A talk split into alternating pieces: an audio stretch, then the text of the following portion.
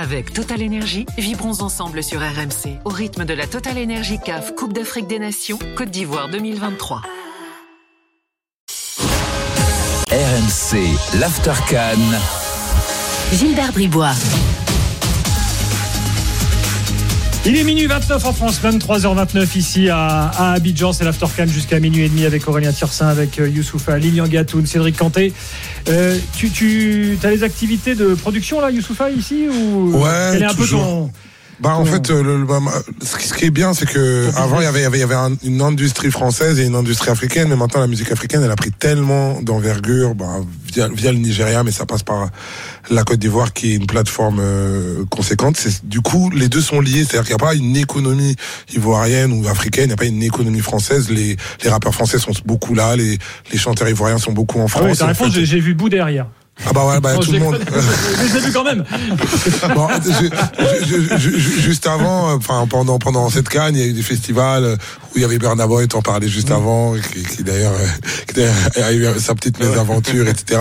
Mais euh, ces derniers temps, je sors, il y a, il y a Nakamura, il y a, il y a plein de monde. Enfin, Gazo aussi. Gazo qui était là. non, mais raconte Boy, tu étais, Bah, là, bah, on attendait que ça. Bon, le problème, il y avait un Ah, petit c'est problème de câblage. festival ici, à C'est le Stellaire Festival, ouais, exactement. C'est un festival, euh, d'ailleurs, quasiment, à part euh, celui organisé par Magic System, je crois que c'est quasiment du jamais vu en Côte d'Ivoire. c'est- vraiment un gros truc. C'était c'était big. Avec des gros artistes. Problème de câblage. Donc, Burna Boy arrive sur scène, euh, feu d'artifice, etc. Mais le Il arrive à quelle pas. heure Ah. Il arrive à quelle Il est heure arrivé la première fois 3h30 et après on a dû attendre encore une heure. C'est un, ça- un horaire ordinaire pour un, Ouais. pour un, pour un- Ah ouais. une tête d'affiche de festival.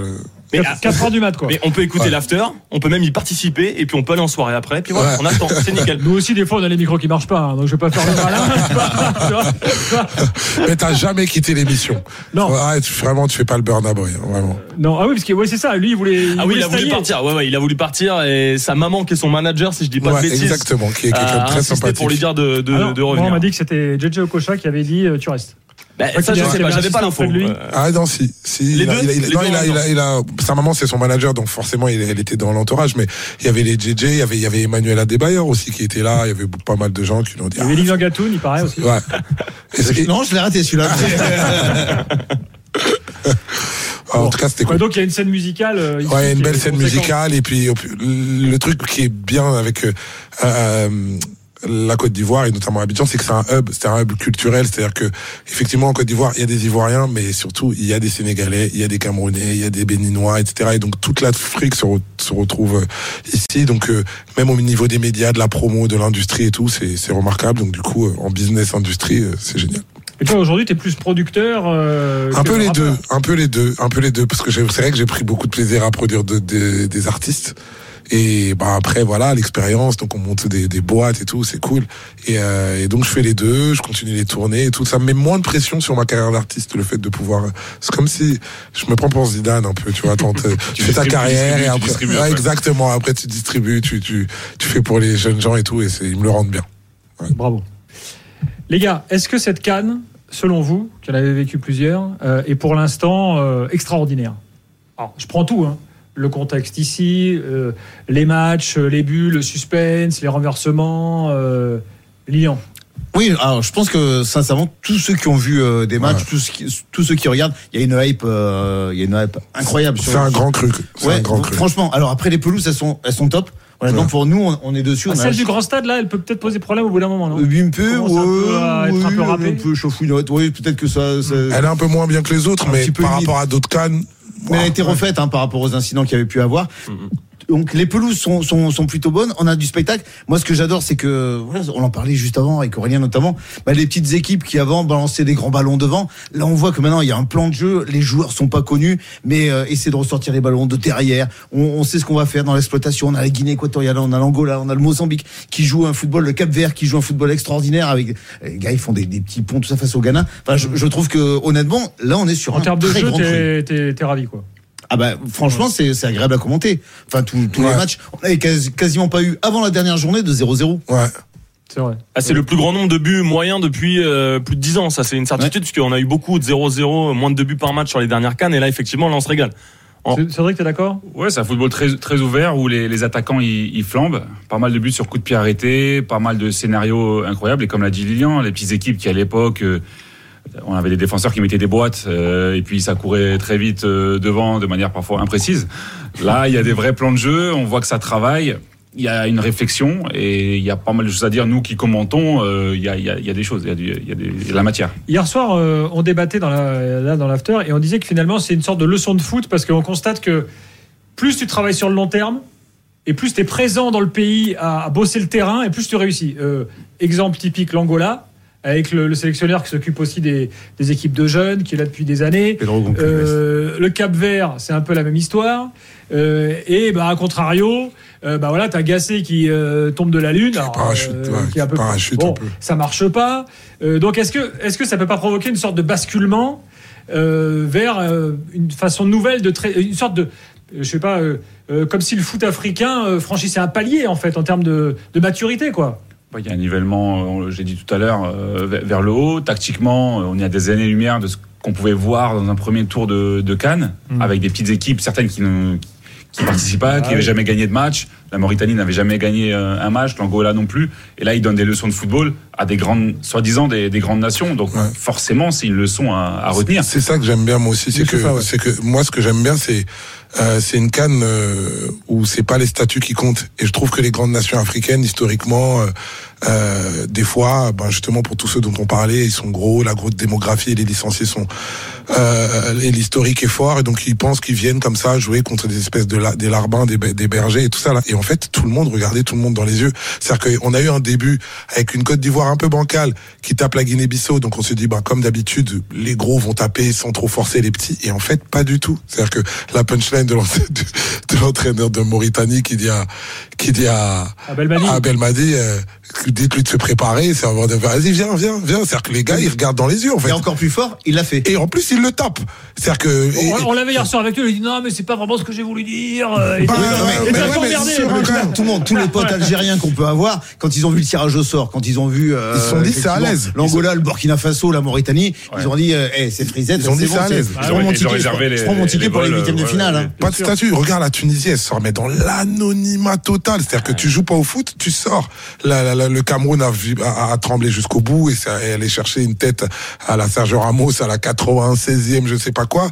Euh, L'Algérie saute et la Côte d'Ivoire est dernier, dernière des, des, des, des troisième équipes. Moi, c'est, c'est- tout ça c'est chaotique parce que tu joues pas au foot, tu sautes et c'est Ah. plutôt bien. Après, si je peux me permettre, Aurélien, je veux pas ouais. passer pour, le- pour le pisse froid du groupe, mais moi, il y a un truc qui me gêne quand même. Alors, les petites nations, effectivement, sont bluffantes, mais les grosses nations, pour moi, elles sont pas au rendez-vous. Ça manque de stars, ça manque de grosses équipes. La grosse génération de la Côte d'Ivoire, l'équipe du Cameroun qui était là, même l'Égypte, hyper Ghana. décevante finalement. Ouais, le Ghana, euh, ouais, il y a Koudous qui nous a fait frissonner un tout petit peu. Mais André Ayou et Jordan Ayou, ça reste des stars du Ghana et c'est quand même vieillissant. Derrière, Djikou, euh, je veux pas me fâcher avec vous, mais euh, il a été nommé homme du match à un moment donné. Successeur de Cédric. c'est On même- n'était pas en accord là-dessus euh, sur le plateau de Canal, je te rassure. J'ai trouvé ça incroyable de nommer. euh, Ah oui, bon bah voilà, au moins on est du d'accord match. là-dessus. Ah oui, Ah non, oui, c'était mais- ridicule. Voilà, Bah oui. c'est ouais. Quoi, Mais moi, il y a plusieurs choses. Non, non, non, non, non, Ah bon non, non, c'est sur- c'est la CAF qui a, il a, il a nommé homme du match. Bon, c'était un c'est- service, à la CAF, ce sont trois joueurs de, de légende qui se concertent pour, pour élire l'homme du match. Ce hein. soir-là, ils étaient au bar. Ouais, je pense bah, il- Il. Et ils se sont, et ils se sont retournés une fois ou deux. hein, Non, mais tu as raison sur, le, sur le, un petit peu le, le- le trou générationnel de, de certaines nations. Ouais, il y en a pas mal, je trouve. ouais. Euh, Il y avait vraiment des, des stars euh, voilà, planétaires. Il y a plus de stars dans les tribunes euh, que sur la pelouse dans cette édition. Donc c'est bien pour le côté entertainment, Ouais, euh, ouais, soirée. effectivement, euh, les, spon- sponsor, les, afters, euh, les, les afters sont très, très arrosés. Non, mais après, après, sur le continent, ce qu'on voit, c'est que les, les deux plus gros succès des dernières années, le Sénégal et, euh, et le Maroc, c'est deux nations qui ont misé sur la jeunesse. J'ai au Sénégal, euh, le Dakar Sacré-Cœur, Génération Foot, enfin, les centres de formation sont extraordinaires, Travail même s'il n'y a pas terme. un championnat, un pro. Ouais. Les Marocains, ils ont un centre Mohamed VI qui est absolument extraordinaire oui. avec Nasser Larguette qui était, qui était à la tête de ça. Et, euh, et donc, euh, ils arrivent en, en demi-finale, première équipe africaine en demi-finale d'une Coupe du Monde. Les, les Sénégalais, on a l'impression que ça a cassé, enfin ça a brisé le plafond de verre de gagner euh, la, la Cannes euh, il y a deux ans, parce qu'ils ont tout gagné. Ils ont gagné euh, les, les, les Cannes U17, Ouais. euh, U20 féminine, de beach soccer. Je je- je- j'ai pas les résultats, Ah, mais non, mais il y a une s'il y a une Cannes dynamique, de euh, ping-pong, moi je mise sur le Sénégal. Enfin, je- non mais ils ont ils ont tout gagné depuis, alors que c'est une nation Avec qui n'avait Mané en double. voilà, c'est une nation qui n'avait jamais rien gagné. Non mais en fait, il faut, histoire, il c'est vrai, faut, il faut deux choses. Il faut déjà euh, voilà, une, pas, d'ingérence euh, politique. Il faut que ce soit voilà, un climat apaisé avec de la planification et il faut quand même un peu de, un peu de moyens. Parce que quand on parle du Sénégal, quand on parle de- du Maroc, mais même les petites nations, vous prenez le Cap Vert, vous prenez l'Angola, c'est des nations qui n'ont pas un, un vivier euh, énorme, mais ils ont pris des binationaux. Ils sont allés voir des joueurs formés en Espagne. Ouais. Mais pour ça, il faut leur emmener un projet. Et les, et- et les amener à voilà il faut il faut qu'il y ait une adhésion euh, totale Ouais. et travailler La avec ça équatoriale, ils font deux quarts de finale euh, à, à la Cannes. Ils ont, ils, ils ont pas un pesos. hein. Ouais. Oui, oui, mais c'est pour ça, il faut, il faut Euh, des idées parfois. Guinée équatoriale. ah, ils ont, Euh, oui, non, ouais. ils, ont, ils ont eu des moyens. Ouais, le président a décaissé un million, un million, Ouais, ils ont ils, pris, qualité. ils ont pris la prime de la plus grosse prime de l'histoire du foot africain, les mecs là. Ah, fallait qu'il marque déjà, fallait qu'il marque. Non, mais juste pour nuancer ce que 50 tu 000 disais, euros le but. c'est que Selon euh, dit 4. et- et- et ça effect- motive effectivement, les, gros- les gros sont un peu en dessous, mais quand ils sont en dessous, ils sont, ils sont sanctionnés. Alors que Ouais. d'habitude, on a déjà vu des gros, un peu Oui. pâteaux qui finalement passent parce qu'à côté, bah, en fait, en vrai, c'est un peu balourd. Et en fait, là, là, les gros, ils ont, ils ont payé, en fait. C'est ça que j'aime bien. Mais, mais moi, je te dis ça en fait dans le sens qui me gêne plus globalement, c'est que des pays comme le, le Nigeria, allez, l'Algérie, euh, la Tunisie, le Cameroun, ils vont te chercher beaucoup de binationaux très moyens. Et très moyens, c'est gentil, plutôt que de développer euh, des gamins euh, qui habitent dans le, qui ont grandi dans, dans le pays. Je sais pas. Euh, Il y, a, y a justement des générations. euh, bah, je sais pas, le, le Cameroun, Samuel Eto'o, euh, Jérémy, euh, Rigobert Song, c'est des gars du cru. Ils sont pas allés chercher euh, un gars qui joue en Ligue 2 ou euh, un, mec moyen de Ligue 1 qui a un grand-père camerounais. Je sais pas si tu progresses. Enfin, moi, j'ai pas la sensation que ces pays-là ont progressé autant que ce qu'ils auraient dû avec le potentiel. Bon, après, il y a probablement des, des problèmes politiques, etc., qui se greffent là-dessus, donc c'est pas facile. C'est pas. euh, Alors, S'il te plaît, je te demande de respecter Cédric Canté qui a grandi au Mali euh, dans la ville de Schiltigheim. Voilà. Non, mais- Alors j'étais à Strasbourg, alors à Strasbourg dans le quartier de la Méno. Pour, pour mais recentrer un petit peu tu comprends. euh, Pardon. sur le- sur les- dans mon quartier, on va pas être content si je les représente pas ce soir. Voilà. mais tu vois, je, je juge pas l'individu, les gars, les binationaux, quand on t'appelle, évidemment que t'es ravi d'aller représenter ton pays. Non, mais je te comprends. Mais, Mais ça- mais globalement, ça, ça- non, mais ça évite de se poser la vraie question de, du travail. Qu'est-ce qu'on fait avec les jeunes Voilà. Je veux dire, c'est Bah oui. facile. C'est des fédérations qui se disent Oh bah tiens, Bah oh, oui. les clubs français ils forment des, plein de jeunes super. Ah, on va les supplier, on va aller voir leurs, parents pour qu'ils viennent jouer chez nous. C'est juste pour pas se poser les bonnes questions de qu'est-ce qu'on fait avec Alors- nos jeunes à nous, alors- avec notre vivier. Dans l'idéal, si je peux me permettre, en tant que binational, Tu peux. Euh, c'est c'est un vrai problème sur certains euh, pays, comme, comme tu l'as dit. Je pense qu'un binational, il doit apporter euh, plus et il doit apporter quelque chose euh, à, à l'équipe. Après, le, le Maroc a fait un peu les deux. Le Maroc, c'est un Oui, oui. gros travail. Je prends, si je prends le- l'Île-de-France ou le 93 euh, en France, avec tous les joueurs d'origine malienne, s'il y en a euh, trois ou quatre qui peuvent apporter quelque chose à l'équipe euh, à, la, à la prochaine canne, je vois pas pourquoi on devrait euh, s'en priver. Tant qu'il y a un travail de fond, avec, il y a tellement de talent en, en Afrique que c'est vrai que potentiellement, on va peut-être peut-être pas la peine d'aller chercher des, des binationaux, mais le football aujourd'hui, il est, il, est, il est global. Il y a plein de sports où vous êtes naturalisé et puis vous jouez pour plein de pays différents. Pourquoi est-ce que le football, on devrait se priver euh, de, de bah, moi, je suis pas fan de ce qui se passe dans les autres sports. Hein. Non, mais je- effectivement, hein, mais. euh, Donc si Cédric est nommé sélectionneur du, du Mali, son bureau sera à Bobigny. Montreuil. non, moi j'aime bien, moi je suis d'accord avec toi, Cédric. J'aime bien le principe des binationaux parce qu'effectivement, j'ai Ça- une vision globale. Ça doit pas être une fin. Mais voilà, soit- mais par contre le projet est plus haut parce qu'au fait, si jamais tu tu parachutes euh, des binationaux de manière euh, de manière un peu caricaturale, comme euh, comment s'appelait le joueur de Montpellier qui a allé jouer avec l'Al- l'Algérie, l'avant Andy Delors. Delors, Andy Delors, on a par rapport à l'équipe d'Algérie. Au-delà, j'ai rien contre le joueur ou quoi que ce soit, mais il venait de manière un peu dépareillée. Au fait, euh, voilà, il venait, il repartait. Enfin, du coup, C'est pas le clair. pro- voilà, le, le- le projet, n'était pas au-dessus de lui. Et en fait, là, ça va rien t'apporter, même si tu ramènes Fekir, même si tu ramènes n'importe qui. Si jamais le, le projet, il le, con- il le concerne pas, ça va, ça, ça va, Oui, ça va après, pas le faire. après, je pense que l'Algérie, ils sont- ils- ça c'est un exemple. Ils sont quand même contents d'avoir eu Marez à un moment donné. Voilà. Mais il y a, il y a mais des bons exemples. il y a- Voilà, y a voilà. pas bons. Après moi, euh, l'équipe du Mali quand ils gagnent euh, et quand ils vont loin en, en Cannes ou en Coupe du Monde et U17, euh, 95% c'est des joueurs qui sont nés au Mali avec des super académies. Ça travaille bien. Ça c'est c'est un monde parfait. Oui, Après oui. tu peux avoir un ou deux euh, bi- binationaux qui apportent quelque chose, comme l'a fait le Sénégal. Sénégal, seuls leurs binationaux, ils sont pas champions d'Afrique. Ouais. Je reviens à notre premier tour. Qu'est-ce qu'on répond aux gens, comme Jérôme Roten, par exemple, que je salue, euh, qui te disent Ouais, mais il n'y a pas de défense, les gardiens sont nuls, euh, euh, on croit que c'est du haut niveau, mais en fait, c'en est pas. Moi, je, déjà, je trouve que il n'y a pas de défense, c'est parce que ça joue bien devant. Moi, je trouve que ça se projette mieux. Je trouve que vraiment la production de jeu, elle est, elle est meilleure. Peut-être que c'est ça aussi qui crée les buts. C'est-à-dire, on n'a pas ce constat-là quand on a des coupes du monde prolifiques ou alors des, des euros prolifiques. Des euros prend- chiants comme l'Euro 2016. Parce que Ouais, effectivement. Parfois, on oublie un peu. Ouais, non, moi, non, moi, je trouve que ça joue bien. J'ai pas l'impression. Il y a deux, trois buts cagades, mais ça, c'est les, ça, c'est la, la part minoritaire qui arrive dans tous les tournois. Mais j'ai pas l'impression que c'est parce que les, les, les, les, les défenses sont plus caricaturaux, Moi, il y a un truc- Il y a un truc sur lequel je suis d'accord, c'est qu'on a, je trouve qu'on a un niveau de gardien Moyen, oui. assez faible. Ah ouais.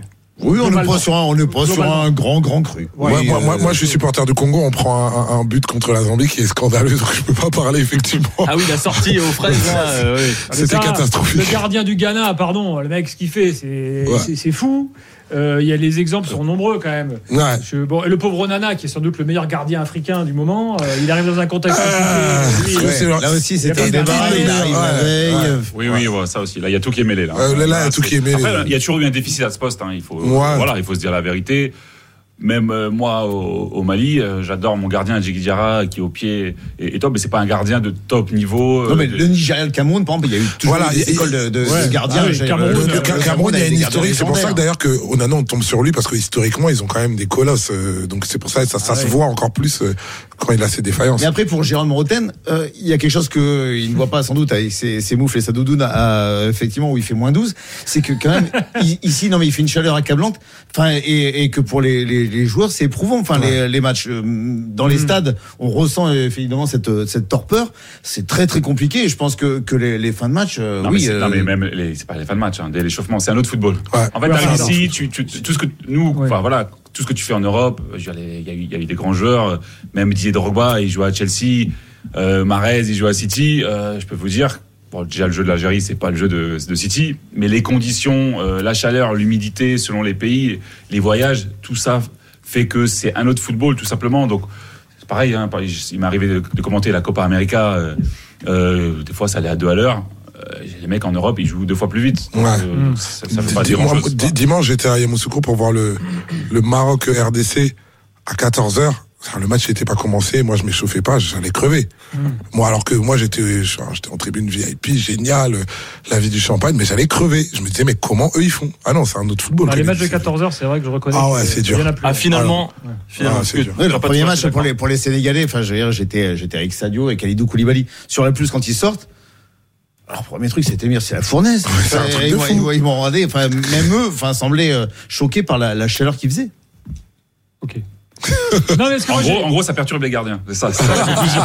Parce que c'était ça. Oui, alors, Non, non, mais pour les défenses, c'est pour les défenses, C'est pas le fait c'est qu'il que- fasse 30 degrés. Si tu sais pas te placer ou machin, c'est pas une question Non, de chaleur. hein. non, c'était plutôt pour les défenseurs qui, en fin de match, Voilà. pouvaient être un petit peu éprouvés, effectivement, étaient, moins lucides. il y a beaucoup de vitesse euh, chez, chez pas mal de, de nations. Donc j'ai vu beaucoup, moi, de défenseurs, notamment latéraux, en difficulté avec des, des ailiers qui rentraient en fin de match, ils se faisaient déborder. Faire rentrer trois, trois joueurs frais, euh, C'était compliqué. fin, euh, après, après, il y a beaucoup, voilà, il y a beaucoup de buts, mais il y a beaucoup de buts sur coup de pied arrêté, donc la chaleur Ouais. n'est pas forcément liée. Avec Total Énergie, vibrons ensemble sur RMC au rythme de la Total Énergie CAF Coupe d'Afrique des Nations Côte d'Ivoire 2023.